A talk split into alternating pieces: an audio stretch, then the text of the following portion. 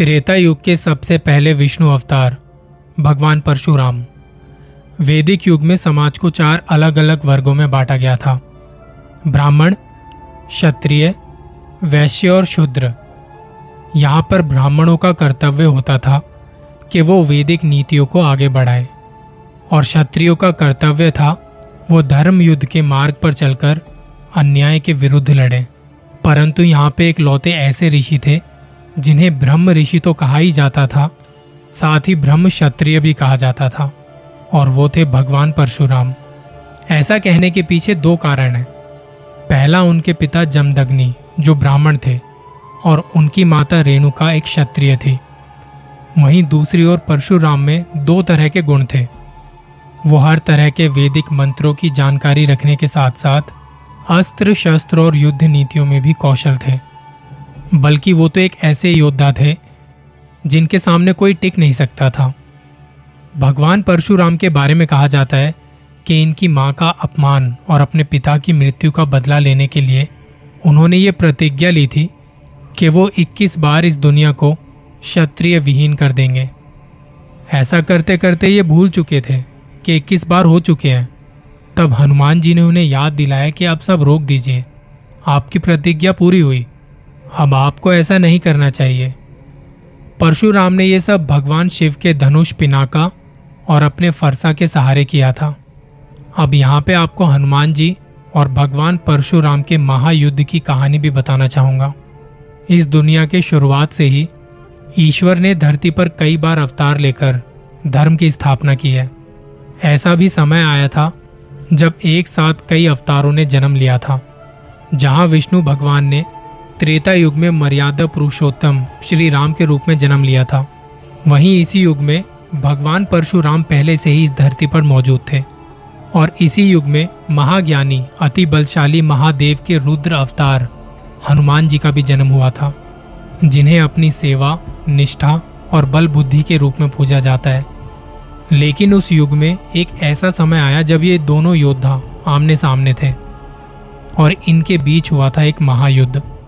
त्रेता युग की एक कहानी के अनुसार कार्तीय वीर अर्जुन ने भगवान दत्तात्रेय का घोर तप कर हज़ार भुजाओं का वरदान प्राप्त किया था, जिसके बल पर वो कई राजाओं को अपने अधीन कर महाशक्तिशाली राजा बना, जो बाद में सहस्त्र बाहु कार्तिवीर अर्जुन के नाम से प्रसिद्ध हो गए थे। एक दिन अपनी सेना के साथ वो जंगल से गुजरते वक्त परशुराम के पिता जमदग्नि के आश्रम में ठहरे। जहाँ कामधेनु गाय के उत्पन्न भोजन से उनकी सारी सेना तृप्त हो गई और इसके बाद कार्त्यवीर अर्जुन को लालच आ गया और वो कामधेनु को अपने साथ ले गए। जब ये बात परशुराम जी को पता चली तो वो गुस्से में कार्त्यवीर अर्जुन के महल में जा पहुँचे और उनका वध कर दिया, जिसके बदले में कार्त्यवीर अर्जुन के पुत्रों ने निहत्थे जमदग्नि और परशुराम के भाइयों को मार डाला। जब परशुराम आश्रम पहुँचे तब उनकी माँ ने उन्हें ये सब बताया। अपने पिता और भाइयों को यूँ मरा हुआ देखकर वो क्रोध की अग्नि में जल उठे और तब बोले, इन क्षत्रियों ने अपनी शक्तियों का दुरुपयोग किया है और तब उन्होंने कसम खाई कि मैं इस धरती से सारे क्षत्रियों का नाश कर दूँगा, जिसके बाद परशुराम ने अपने दिव्य फरसे से 21 बार इस धरती को क्षत्रिय विहीन कर दिया था। और कहानियों की माने तो ये धरती तब क्षत्रिय राजाओं के खून से लाल हो गई थी। लेकिन इसके बाद भी भगवान परशुराम जी का क्रोध शांत नहीं हुआ था और इसके बाद वो फिर से क्षत्रियों का नाश करने निकल पड़े। तब उनके डर से बहुत सारे राजाओं ने जंगलों और पहाड़ों में शरण ले ली थी। वहीं एक समय पर्वतों पर टहलते हुए हनुमान जी को कई सारे राजा एक गुफा में छिपे हुए मिले। तब हनुमान जी ने कहा, आप सब कौन है? देखने में तो आप सब राजाओं जैसे लग रहे हैं। लेकिन इस गुफा में क्यों छिपे हैं? तब उन्होंने कहा, हे वानर राज, हम भगवान परशुराम के डर से यहाँ छिपे हुए हैं। वो हमें बिना किसी अपराध के ही मारना चाहते हैं। उनकी प्रतिज्ञा अधर्मी क्षत्रियो को मारने की थी, जो वो पूरी कर चुके हैं। अब वो इस धरती को क्षत्रिय विहीन करना चाहते हैं। राजाओं से उनकी पीढ़ा जानने के बाद हनुमान जी चिंता में पड़ गए। तब उनके साथ अन्याय होता देख उनकी रक्षा करने की ज़िम्मेदारी खुद हनुमान जी ने ली और कहा कि मेरे होते हुए यहाँ आपको किसी से डरने की ज़रूरत नहीं है। हनुमान जी की बात सुन के सभी राजाओं को तसल्ली हुई, लेकिन परशुराम की भयंकर गर्जना अब भी उनके कानों में गूंज रही थी। हनुमान जी ने खुद उन सभी राजाओं के लिए जंगलों से खाने पीने का प्रबंध किया और ऐसे ही जब एक दिन हनुमान जी जंगलों में कुछ खाने को ढूंढ रहे थे तब क्रोधित परशुराम खून से लथपथ अपने फरसे को लिए, उस गुफा के पास जा पहुँचे, जहाँ वो सभी क्षत्रिय राजा छिपे हुए थे। परशुराम को वहाँ देख सभी राजा कांपने लगे और हाथ जोड़ के खड़े हो गए और तभी उनकी पुकार सुन के हनुमान जी भी वहाँ पहुँचे। तब हनुमान जी ने कहा, रुक जाइए, आप इन निर्दोष क्षत्रियो को क्यों मारना चाहते हैं? जिसके उत्तर में परशुराम ने कहा, हे वानर, पहले तुम अपना परिचय दो। और तुम्हारी हिम्मत कैसे हुई मेरे बीच आने की? तुम्हें पता नहीं मैंने कितनी बार इस धरती को क्षत्रियो के खून से लाल किया है। तब हनुमान जी ने कहा, आपकी प्रतिज्ञा उन अधर्मी क्षत्रियो के नाश की थी, ना कि पाप रहित राजाओं की। तब परशुराम ने कहा, हे वानर, मेरा वानर कुल से कोई भी बैर नहीं है। तुम मेरे काम में बाधा मत डालो। मेरे सामने से हट जाओ, नहीं तो तुम भी नहीं बचोगे। हनुमान जी ने कहा आप अति ज्ञानी पुरुष मालूम होते हैं, पर इस निर्दय कार्य से आपके हाथ मैले होंगे। मैं बस यही कहूँगा कि आप यहाँ से चले जाएँ और इन राजाओं को मारने का विचार छोड़ दीजिए, क्योंकि मेरे होते हुए इन्हें यहाँ कुछ नहीं हो सकता। इसी तरह काफ़ी देर तक परशुराम और हनुमान जी के बीच तीखी बहस होती रही और फिर एकदम से गुस्से में लाल आँखें लिए। परशुराम बोले, मूर्ख वानर, अब मैं इन राजाओं के साथ तुझे भी मृत्यु के घाट उतार दूँगा। तब परशुराम ने अपने पूरे बल से अपने फरसे को हनुमान जी की तरफ़ फेंक दिया और अपने बचाव में हनुमान जी ने अपने गदा को फेंक के उनके प्रहार को रोक दिया और तब दोनों के बीच भीषण युद्ध छिड़ गया। जब जब दोनों के अस्त्र शस्त्र एक दूसरे से टकराते, धरती काँप उठती। इससे सभी जीव जंतु कांपने लगते। माना जाता है इन दोनों का युद्ध इतना भीषण था कि उसकी गर्जना से ये पूरी धरती स्वर्ग और पाताल सभी काँप उठे और ये देखकर सभी देवता चिंतित हो गए।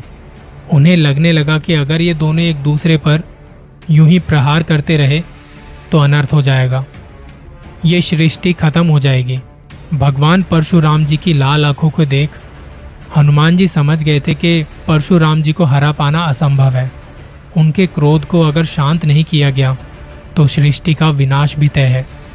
तभी सारे देवता एक साथ होकर महादेव से मिलने कैलाश जा पहुँचे, जो अपनी समाधि में लीन थे।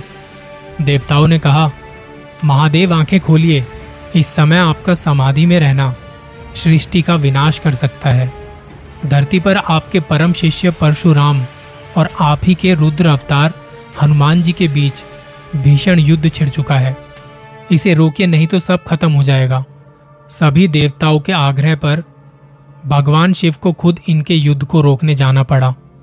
तब उन दोनों के बीच महादेव प्रकट होके बोले, हे परशुराम, हनुमान मेरा ही अवतार है और उन्हें अपने धर्म से बंधे होने के कारण आपसे युद्ध करना पड़ा।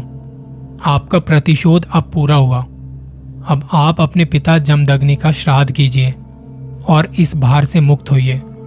अपने आराध्य गुरु के आदेश को मानकर भगवान परशुराम ने क्षत्रियो के संघार को रोक दिया। और इसके बाद वो अपना सब कुछ ब्राह्मणों को दान करके महेंद्र पर्वत पर घोर तप में लीन हो गए। वो उन पर्वतों की किसी सबसे ऊँची चोटी पर बैठकर अपनी आँखों को बंद कर सब देख रहे हैं। कहा जाता है उनका जन्म दो उद्देश्यों से हुआ था। पहला, जो क्षत्रिय अत्याचार कर रहे थे उनका विनाश करना, और दूसरा, भगवान विष्णु के सबसे आखिरी अवतार, कलकी का युद्ध गुरु बनना। महाभारत में भी उन्होंने कई महायोद्धाओं को अस्त्र शस्त्र की विद्याएँ दी थी। उसी तरह कलयुग के अंत में कलकी के युद्ध गुरु बनने के उद्देश्य से आज भी परशुराम अपनी तपस्या में लीन है। वो कभी किसी को दिखाई नहीं देते, क्योंकि जब तक उनका उद्देश्य पूरा नहीं होता, वो गहन तपस्या में लीन है। ऐसा ही एक प्रयास महाभारत के दौरान पांडवों ने भी किया था। उन्होंने भी महेंद्रगिरी पर्वत पर परशुराम को ढूँढने का बहुत प्रयास किया, पर वो उनके सामने नहीं आए। आज भी कलयुग में बहुत से साधु वहाँ जाते हैं, पर वो सामने नहीं आते।